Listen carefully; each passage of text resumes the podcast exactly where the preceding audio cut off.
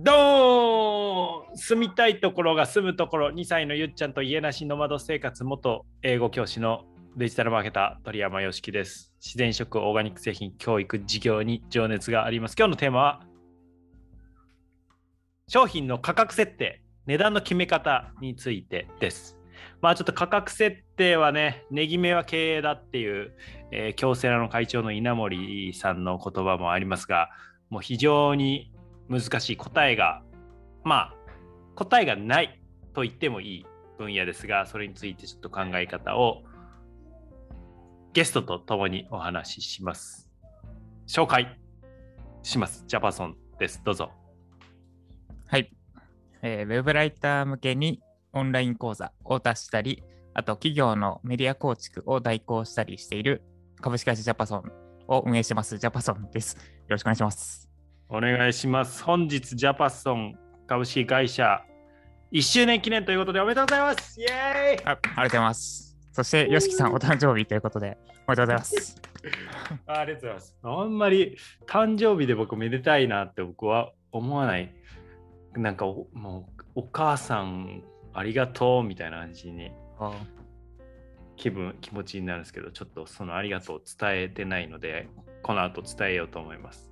生まれた時僕が生まれた時のお父さんは何をしてたのかにもちょっと聞いてみようかな会社にいたのかその場にいたのかちょっと質問してみようと思います。はい、ということで、えー、今回はですね、価格設定なんですけど、まあ、いつも僕一人の時にオープニングトークやってるんで、ちょっとオープニングトークやっていいですか？はい、どうぞ。ライフライカバード近況報告ということで、季節ごとに住む場所を変える渡り鳥生活の、えー、我が家は、今、沖縄県国頭郡本部町美瀬というところにいます。白海水族館が近くの場所でございます。なんか歩いて3分ぐらいのところに海があるんで、えー、頻繁に散歩したり、散歩してます。はい。もう散歩してますね。はい。はい。羨ましいです。羨ましい。でもね、あの、いや、僕は、いや、自然でしょと。人間なんだから自然でしょって思ってるし、自然の中にいるのが、なんか本来のあり方なんじゃないのって思ってるけど、なんかうん適正なのか都市の方が合ってるっていう人もいるらしい。あ、そうなんですか。ちょっとね、不思議に、えー、思ってますが、自然派ですね、ジャパさんは。そうですね、自然派です。デスクトップも自然の写真です。あ、そうなんや。はい、なるほどね。ありがとうございます。ちょっとまた、あの、どっかでご一緒しましょう、自然の中でね。はい。So let's get into the main topic、えー、価格設定ですね。商品の値段の決め方。これ自分でビジネスをやるってなった時にもしかしたら一番難しく悩むてか悩み続ける可能性大ですね。はい、もし誰かについてやってたらなんか、えー、その人と似たようなものを作るときにその人と同じような値段っていうパターンはあるかもしれないですけどなんか自分一人で歩いていくときに値段どうやってどう決めるんだっておそらく大抵は安くしちゃいがちだと思うんですけどちょっと考え方をシェアしたいなと思います。ちょジャパソンの方からなんかこう値決めについて、うん、自分なりの答えっていうか方程式というか何かありますか？えっとお伝えできるのは2つですかね。3つか2つ ?2 つですかね。はい、えっと、まず1つが価格、もともと私、まあ、適当にでいいかと思ったんですけど、と、はい、めっちゃ大事だなって改めて思いました。うん、大事。で、えっと、ちょっと簿記というか経営にの話にすると、まあ、利益を稼がなきゃいけませんと。フリーランスだろうと、会社だろうと一緒ですね。はい。で利益って売上引く費用なんですよね。うん。で、その元となる売上って何なのかというと、価格かける量で、だから価格次第でめちゃくちゃ売り上げが上下する。うん。ってのを本で読んで、やっぱり価格めっちゃ大事だったって、ハッとしました。超いいっすね。なんか超基本にちゃんとハッとできるってことがいいですね。うん。なんか価格設定って結構軽視されてません？その個人の商そうな売において。のかな。まあ、うん、多分そんなに深く考えてない人多いかもしれないね。うん。なんでこの値段なんだろうとか思いますもんね。そうなんか出してみなきゃわからないからみたいなので、あまあ確かになで適当に決めて、あ、売れたからここまでいいんだなみたいなのをやってしまいがちかなって気がします。うんうんでただ、あそれじゃダメだったんだって思いましたってとこですね。うん。うん。まあ、今のプラスアルファ補足的に言うと、まあ、売上イコール価格かける、まあ、数。で、この数が、あの、しえーお客、なんていうのかな、一発目に売れる数と、つまり客数、それとかけるもう一個リピート数っていうので成り立つってことですね。まあ後ろの2個はまとめて数なんですけど高すぎて1回きりっていう場合はリピート数ってならないし、えー安すぎるとめちゃくちゃその客数取らなきゃいけない客数取ってリピート取らなきゃいけないんでそんだけ数を追いかけるのかっていうところのこうバランスになりますよね。高すぎると売れなその数が減っちゃうけど安いと数膨大に取らなきゃいけないというところですね。逆に多分安くできる人は数たくさん取れる人って言ってもいいかもしれないですね。だから大手とかは基本安い路線でも戦いに行けると。ただ個人はそっちの競争を行こうとしたら一気に厳苦しくなるんじゃないかなっていうところが一点ありますね。で、その上で実際にジャパソンはなんか価格決めとかもやったと思うんですけど、今1点目ですよね、今。ごめんなさいね1。点目です。はい。1点目でちょっと口一点目が挟んじゃうんですけど。価格めちゃくちゃ重要だってうん気づいた。だから、はい重要ですっていうのと、であとは。もともと、なんか安ければ安いほどお客さんにとっては嬉しい。安ければ安いほどいいと思ったんですよ。えで、その、はいはいはい私自身が活動を続ける上で最低限、まあもちろんある程度利益は必要だけど、そこを確保できるんだったら安ければ安いほどいいと思ってたんですが、それもそうとも限らないっていう気づきがありました。ー、うーん。それはどういう点から？それは、えっと、価格イコールクオリティを表すっていう側面もあるって気づいたからです。これ私も日常的にやってたなと思ったんですけど、例えば私、100均の商品買わないんですよ、基本。うん。全く同じもの、ほぼ同じもの売ってるけど、だったら、なんだ、まあ、どっか、ニトリとかで売ってる同じようなやつの方が、クオリティ高いから、ほぼ間違いなく。で、まあ、代表例で言うと、突っ張り棒とかですかね。100均の突っ張り棒は、まあ、ずり落ちるわけですよ。はいはい。で、なんで、まあ、あとは、あれですかね、もう一個具体例出すなら、例えば、キャンペーンでも何でもなくて、ラーメンが100円で売ってたら、うん食いたいですか？みたいなとこですかね。ちょっと心配になりますね。そうそうそう。だから、そう、安いとクオリティ低い、高ければクオリティ高いっていう値段の側面もある。うん。だから高いから安心して買えるっていうふうに思われる可能性もあるので、安いイコール正義じゃない。安いがす絶対にいいもの。ん安くすればするほどいいってわけじゃないっうん。ていうのがそれですね。ああ、いいですね。そうなんですよね。あの、なんかでも基本的には高くしたら買う人、なんか安い、安ければ安いほど買う人がたくさんいる状態で、高くしていくほどこう三角形が狭まっていくみたいなはい感じでイメージするけれども、あの、安いから買うっていう層と今言ったジャパソンが言ってたのは安いから買わないっていう層じゃないですか、うん。はい。そこもいて安いから買わない層は値段上がると買う人になるんですよねうん、これ面白いですよね。安いと、ね安いから買うっていう方が、まあ、母数としては多いくて、その人たちは高くなればなるほど狭まっていくんだけれども、安くて買わなかった人が高いから買う人になっていって、そこが増えることも値段を上げることで、値段を上げることで買う人買うっうん、ていう人が増えるっていう要素もあるっていうのは、ここが面白いですよね。はいうん。え、で、なんか実践編があるんですか？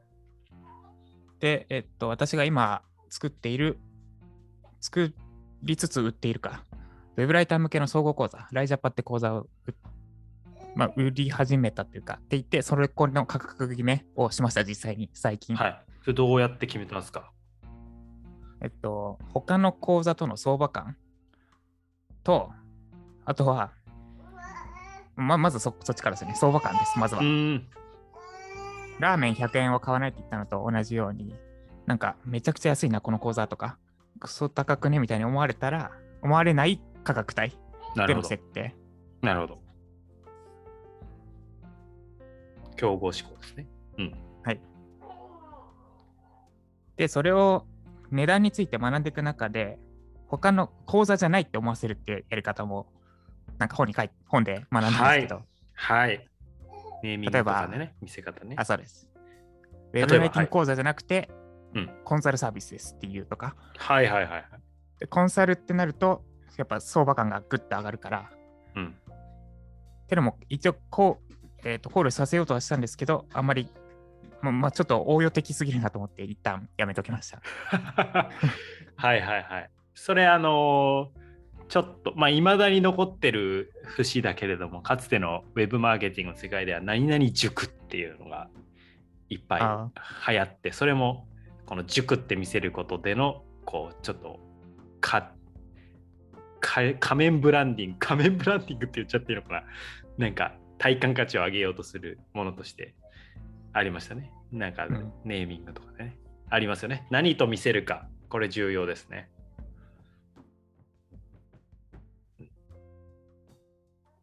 で、相場感と、あとは、うんと、なんて言ったらライズアップ理論って言ったらいいんですかね。ライズアップ理論聞かせてくださいよしきさんも前、同じようなこと配信されてたと思うんですけど、はいライズアップが仮に1万円でやれ受けれるとしたら、うんうんうん結果にコミットできなくなると思うんですよ。はいはいはいあれは40万とか、高額だからこそはい結果にコミットできる。だから、そのもう、ライズアップのサービスが仮に全く同じものが低価格で出されてたとしたら、しても、したら同じ結果にならない。お金が高いこと自体に、なんだ、なんていうんですかね、価値が生まれるみたいな。うんうんうんってのも考慮して、ライジャパンめちゃくちゃ、なんだ、多分安くしちゃうとついてこれない人が出てくると思ったんで、逆に、うんうんその覚悟量というか、も含めて、含む考慮しましたって感じですね。うんうん。なんかちょ,、まあ、ちょっと今のところ補足するとあのまあ高いからさっきのなんか、えー三角形のピラミッド的な話で高いから来るっていう人とかいるっていう話につながってくるんですけど変わるんですよね来る人の層が。うんだからじゃあそんだけさめちゃ結構金額払って何十万払って来るぞっていう人はもう本気の人なんで、はいお互いに結果出しやすいですよね。まあその分なんですかね安くてたくさん売ったらこっちもたくさん対応しなきゃいけないから一人にかけられる時間とかって減っちゃうわけですよね。はいそれをでもジャバソンは一人にしっかりっていうところをやっていくと必然的に、えー数少なくなるしそれだけ本気の人じゃないとこっちも結果出すのにが大変大変？出しにくいってなっちゃうので本気の人に来てほしい、その代わりこっちも本気ぶつけますっていうことですよね。そうですね。楽ね。たくさん儲けようってわけじゃなくですね。これはあの、うん、なるほどね。コスト視点でもあり、やた、たくさん儲けようも大事ですよ。たくさん儲けようも 利益を残すっていうこともちゃんと会社としてね、ビジネスマンとして大事なんですけど。なるほどな。じゃあ、結局、今見見た感じだと僕が、えー今おお考えてる3、3視点あるんですけど、価格設定のね。はいそれなんか全部結局、すべての角度から満たして作ったのかなって。え、まだ言い残してることあります？いや、あるいはちょっとこの3視点の話、さっとしていいですか？どうぞ。あの、なんか東大生が学ぶマーケティング、大学のマーケティングなんか10時間で学べるみたいな本があるんですけど、はいそれでバーって見て僕が一番、おいいね、いいねっていうか、いいねって偉そうだな。僕のアンテナ、今の僕のアンテナに、えー引っかかったのは、その価格の決め方だったんですけど、それの3視点が競合思考。それが、はいえー最初に言ってたやつですよね。競合を見て、高すぎず安くて競合思考。これが1個。で、もう1個はコスト思考。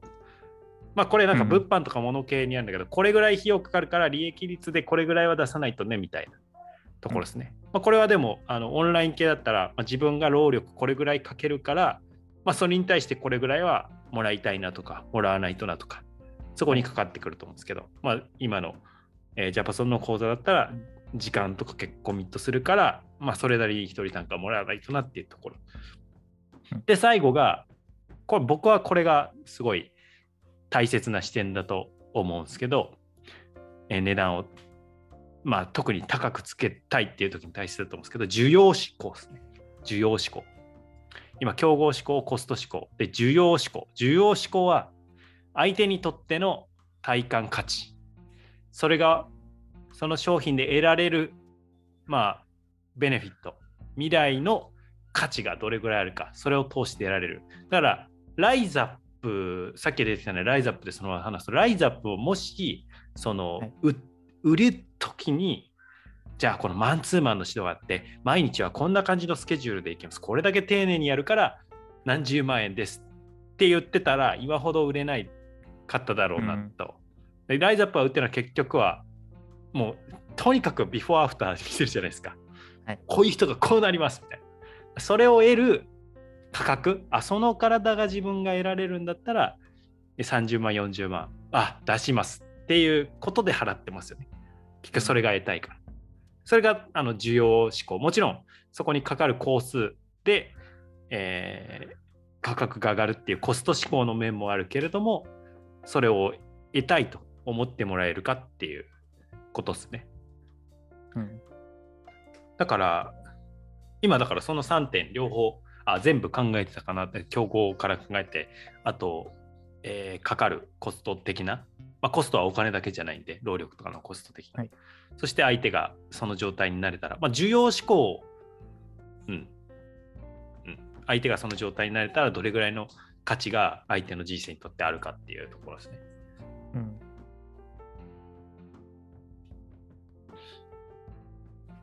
面白い。需要志向で言うとあれですね。もうライジャパ受講生がもっと文字単価2円達成できましたって人が8割とかになってきたら、値上げしていいなって思ってます。うん、そうですね。それは、あの、思います。うん文字単価1円が2円になったら10万稼いでた人が20万になるわけですから。いや、それはすごいですよね。1ヶ月で同じ時間で、はいね。ちょっとその相場感を、僕は、ウェブライターの相場感わからないですけど、ん最初、え、めっちゃ安いと 0. 点。びっくりする値段のやつありますよね。最近あれですね、もう0.0何円とかも出てますよ。マジっすか？どういうこと？なんか、うん。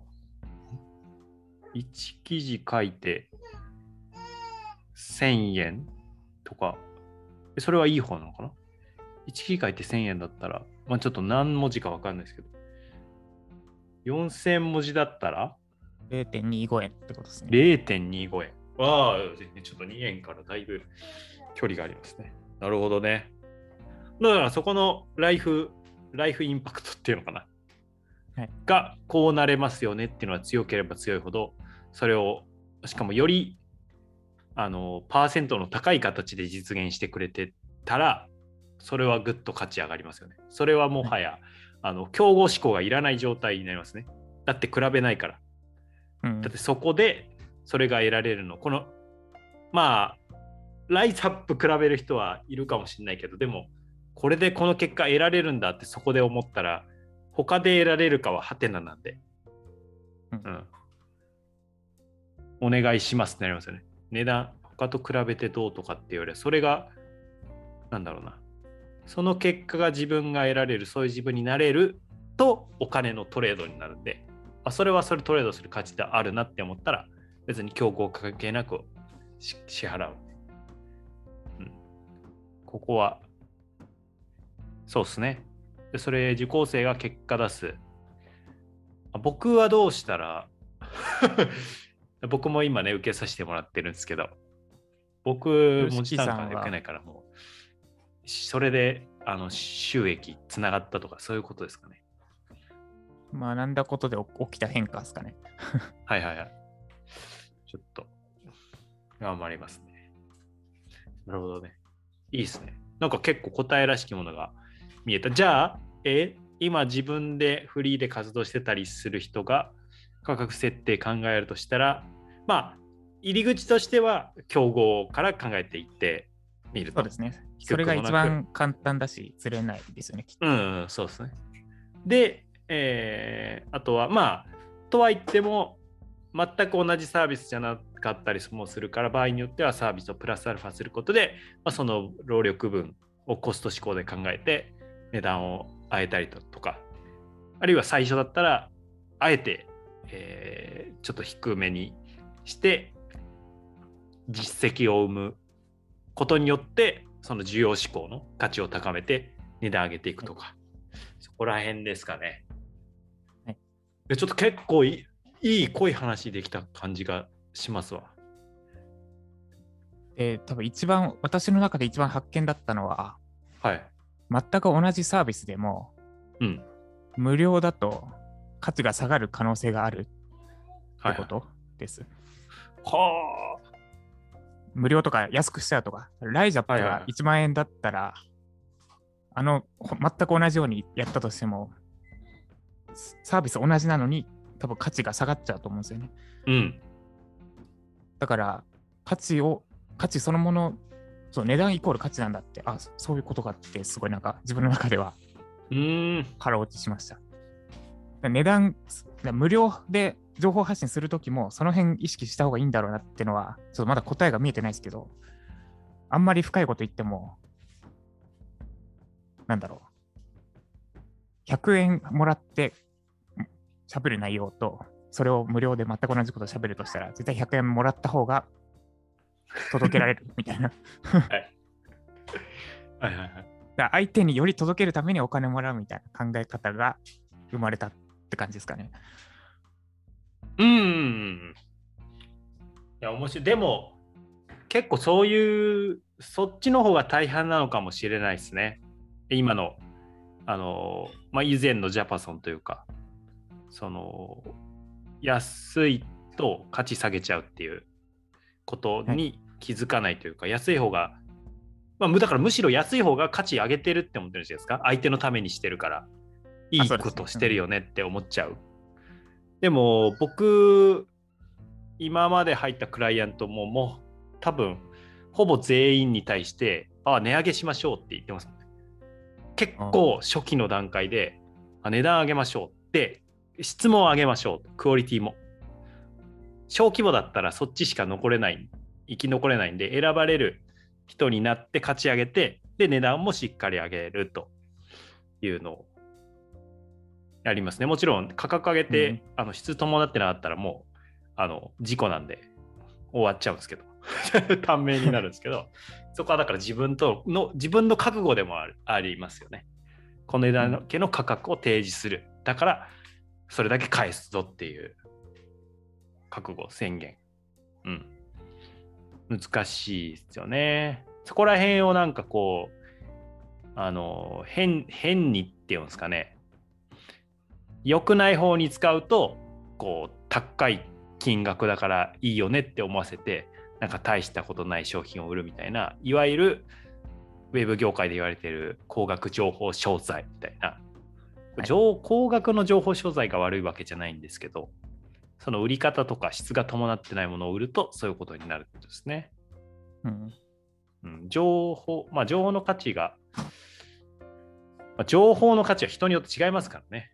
こんなのいらないよっていう人と同じ情報でもそれをものすごいお金に変えてしまう人もいるから、そこはね、難しいですよね。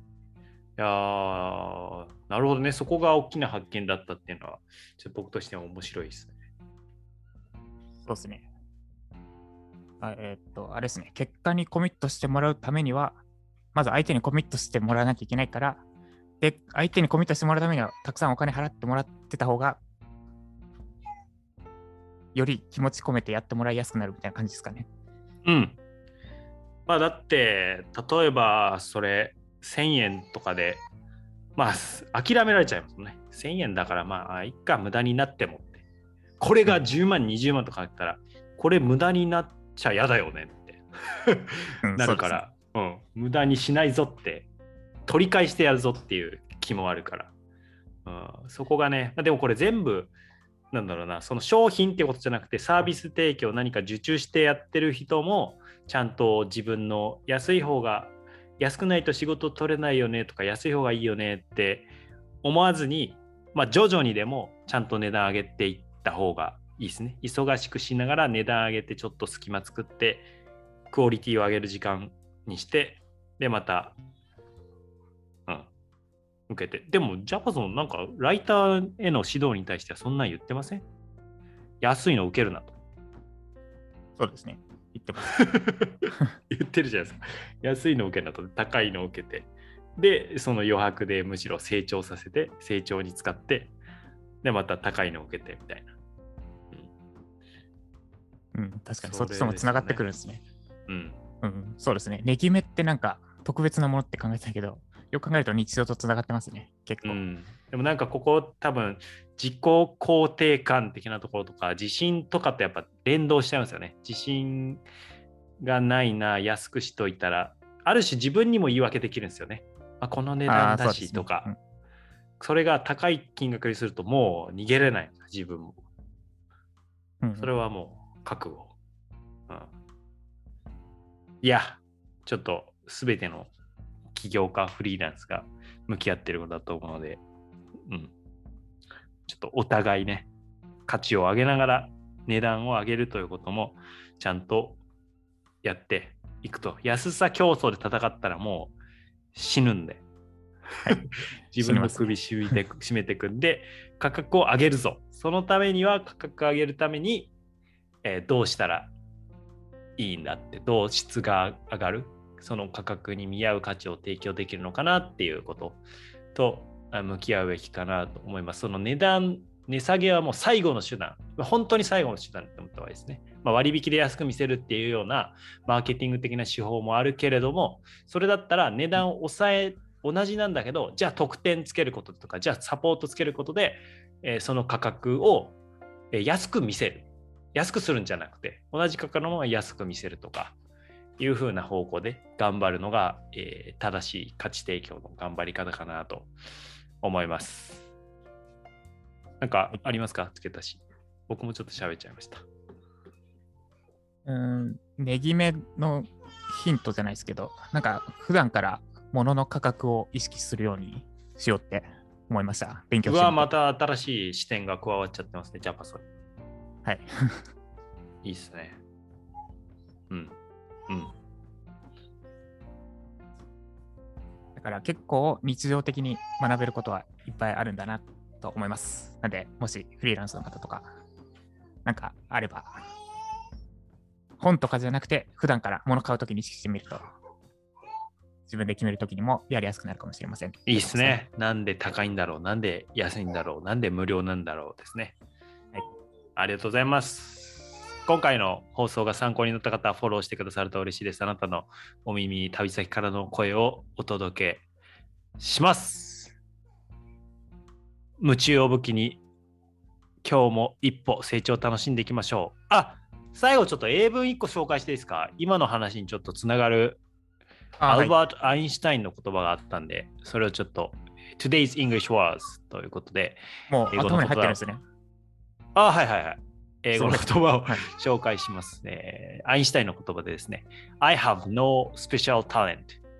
I am only passionately curious. もう一回いきますね。I have no special talent. I am, no- I am only passionately curious.